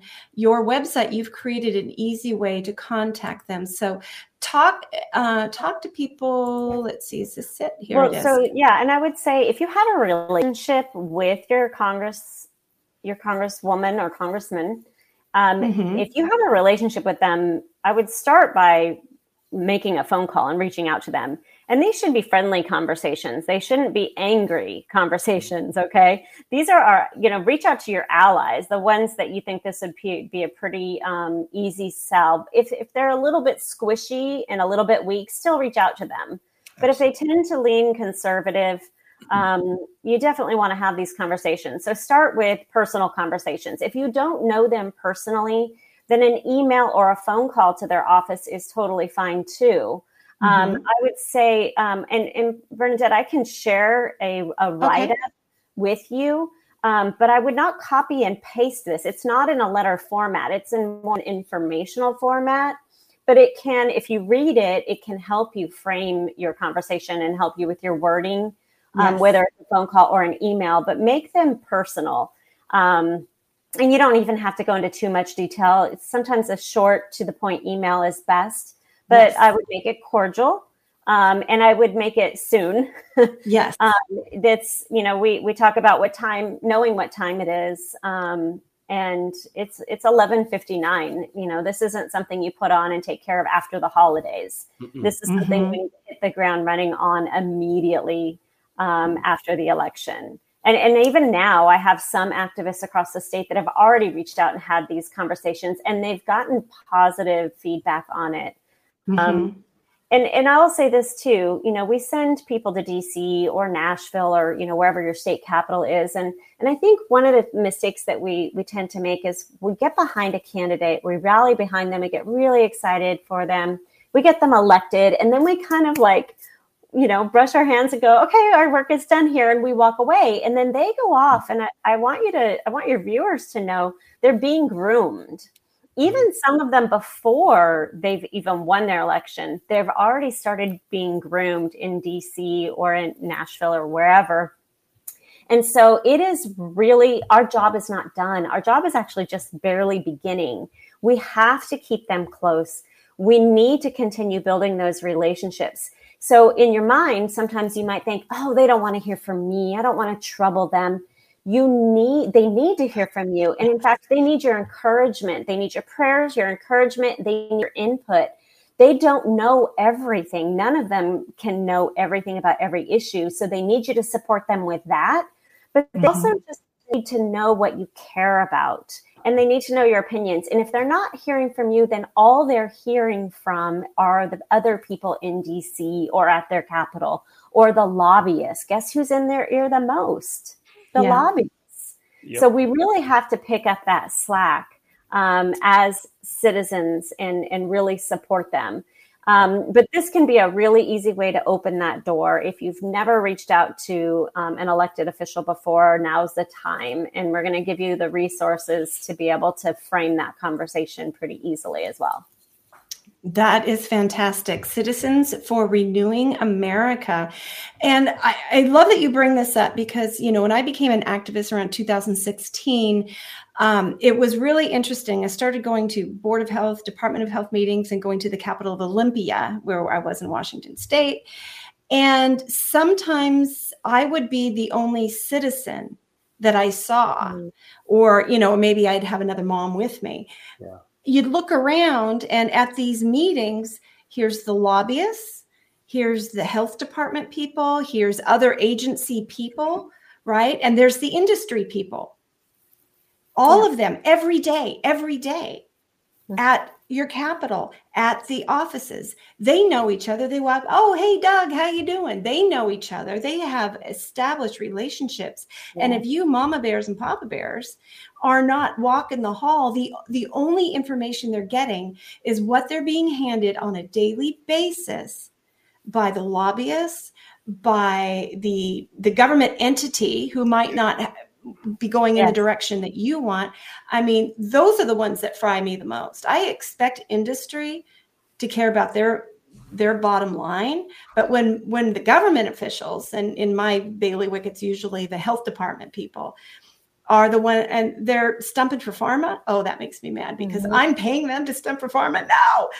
Um, yeah, so you need to be heard. You they need to know that you're there and what your voice is. And if you can get ahead of the game, if you can present to them now listen there's this propaganda campaign you don't have to call it propaganda but that's what it is and they see it on their desk and then the next day somebody from the health department or state department come in and they say oh i learned already from one of my constituents that this is what y'all are doing.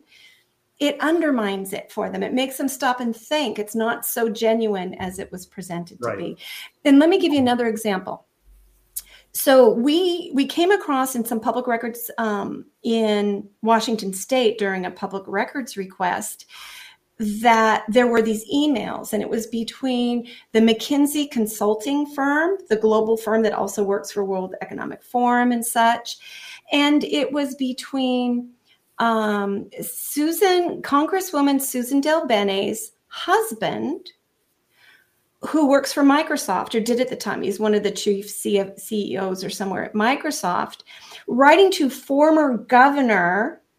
Um, her head name went out of my head for a second, but um, Gregoire.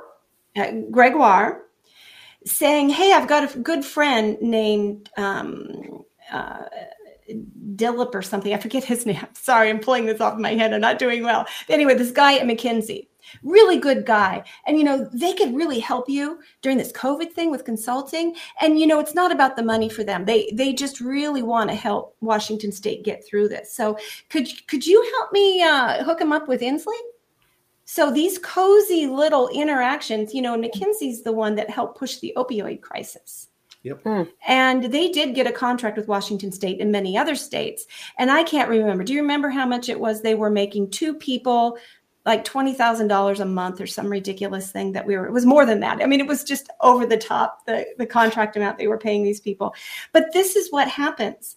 These cozy relationships are right. happening because the American public forgot to do their due diligence and show up and make those relationships. So next Tuesday, vote. If you don't like what's going on in your state, vote for people who say they're going to do it differently and then after the election, by gum, figure out how to contact them, get yourself appointments, mm-hmm. and then jot your notes. And one of the most important things I like to pass on, because, you know, Bernadette likes to talk. I haven't shut up, right? Learn to shut up. Bring wow. your points. Listen to what they say. These are human beings with their own thoughts, feelings, fears, whatever, right? Don't just gush at them. Right. Exactly. Tell them right? Have a dialogue. Don't try to get everything in in 10 minutes, 15 minutes. And really do your best to get at least one appointment before session starts. Once session starts, they've got 10 minutes. They got no time for anything but one page of bullet points, and you're shoving it at them as they're getting on the elevator. So right. if you want to have influence, get it, get to them at least once so they know who you are, and then continue it through session. Let them hear from you on every bell. Let them hear your opinion. Show up and knock on the door. Say hi as they're walking down the hall. Sit in those hearing meetings. You know, um, not everybody can do this, but find somebody in your little small circle of world, you know, who can who can represent you and what you're doing. Your own citizen lobbyist, as it were. Yes, So that's Body, bodies in the room is very important. And I will say, uh, and 100% agree with everything you just said. And just to drive the point home a little bit more, if you, um, if anyone has ever raised children, when they get to that teenage stage, it's it's a matter of finessing those conversations, right? Um, if all you're doing is telling them everything that they're doing wrong all of the time, they stop listening. Yep. Yes. Exactly. And so it's the same. It's Yes. the same with your elected officials.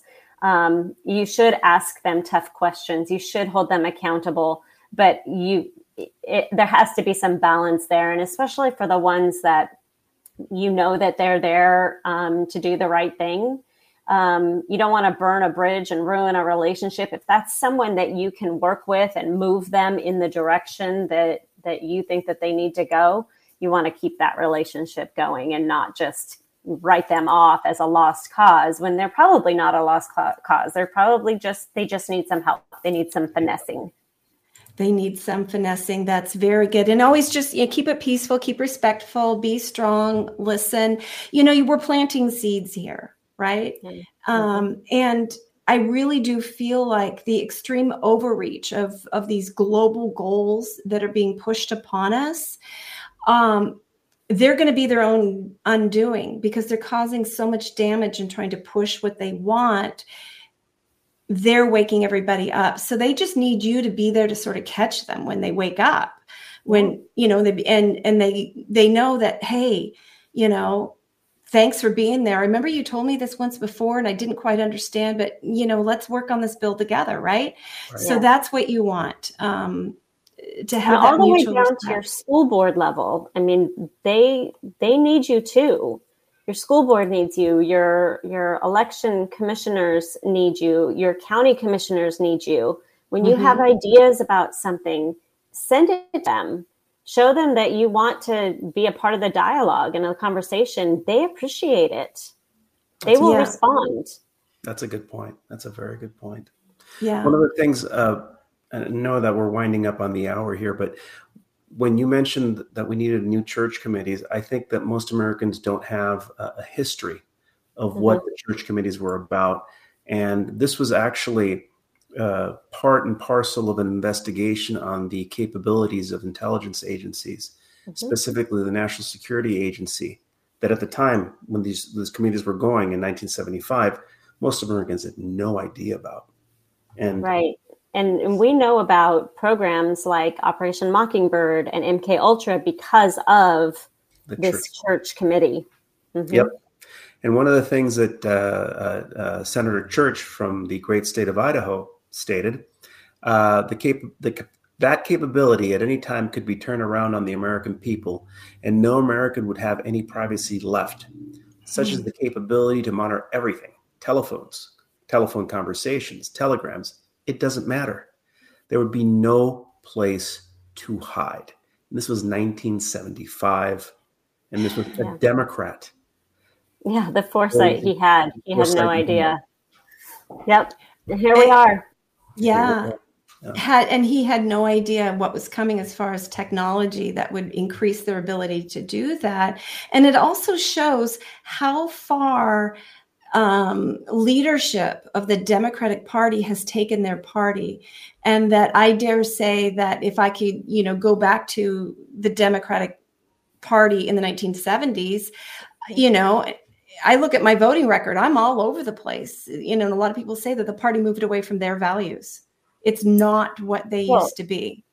There's Yeah. some Democrats from the 60s and 70s that I'd rather have today than some of the RINOs that we're Yes. dealing with. Yes. I mean, our, Yeah. our biggest opposition in Tennessee, it's not Democrats. It's from Yeah. Republicans. It's yeah. Republicans. Tho- That's who's fighting us on election integrity and you know, mandates and so forth. So, so Right. yeah, I would take some of those Democrats from Right. the Kennedy era. yeah. It, it's not the r or the d. It's it's really Yes. that stance and they've really messed everything up and tried to make us feel like you have to vote for red or blue when those don't really mean anything Mean anymore. And. I, I said in the first hour before you came on that how difficult it is sometimes to vote in tennessee because mm-hmm. they're they're all kind of on that same platform and it's nuanced it's subtle. You have to really pay attention to know how they vote how far they will go you know a lot of them they say the right things they walk the right walk but there's a ceiling they won't go past because oh no the hospital association won't like it well you know we didn't vote for the hospital association Yeah. we voted for you so you you know and you do the right thing for some of them, we voted for personality instead of principle. yeah And that's what we're that lesson that we're going to have to learn. You're That this have- isn't about yeah. charisma and personality and your ability to give a speech or a talk.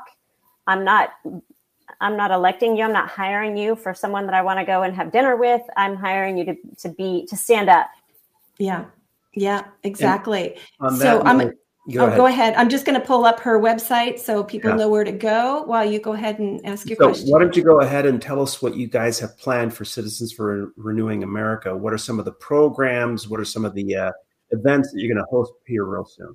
You got like two minutes I, I visit a lot of groups around the state and I, I speak to the groups about what we can do to support them and to equip them. Uh, we have a weekly activist call, um, and I'm happy to share that link with you if you want to get that out to your um, audience. Um, and that's a really good way to stay update on what's going on in DC and also how that's affecting the state level.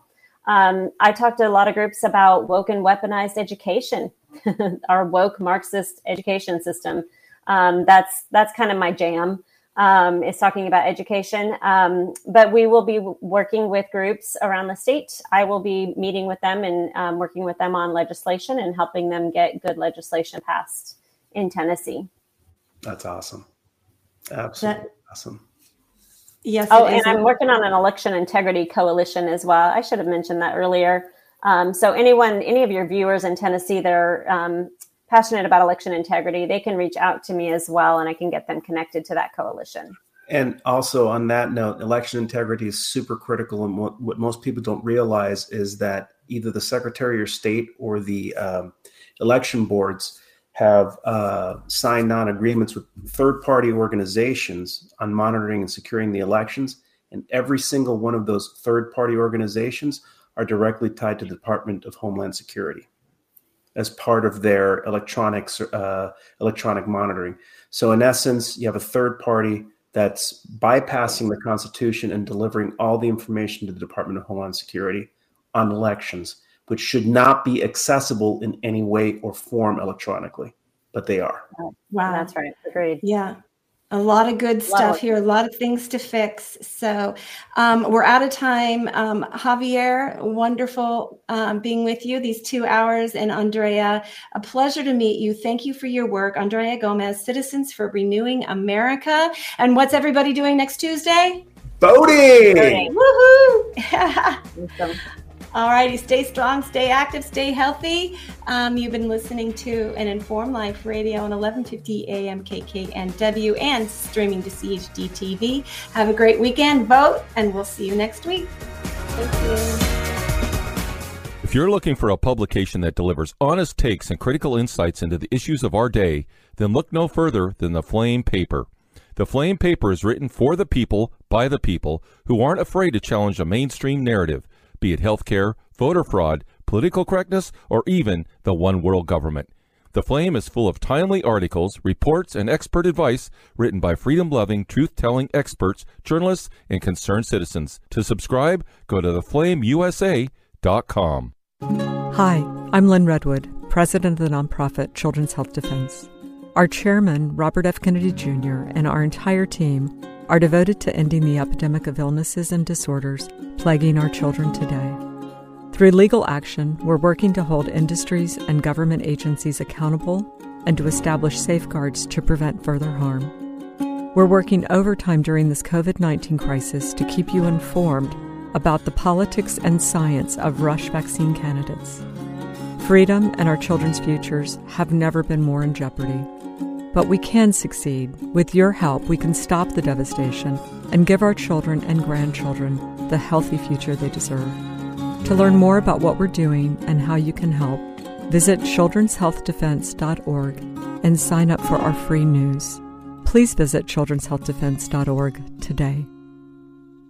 Are you suffering from a sinking feeling that the COVID 19 pandemic is being blown out of proportion and that nothing in the news is making any sense? If so, then there is a fact based, science driven news show designed just for you. My name is Del Bigtree, and I am the host of The High Wire, the world's most trusted news source in digital media when it comes to accurate, science based reporting on the COVID 19 pandemic.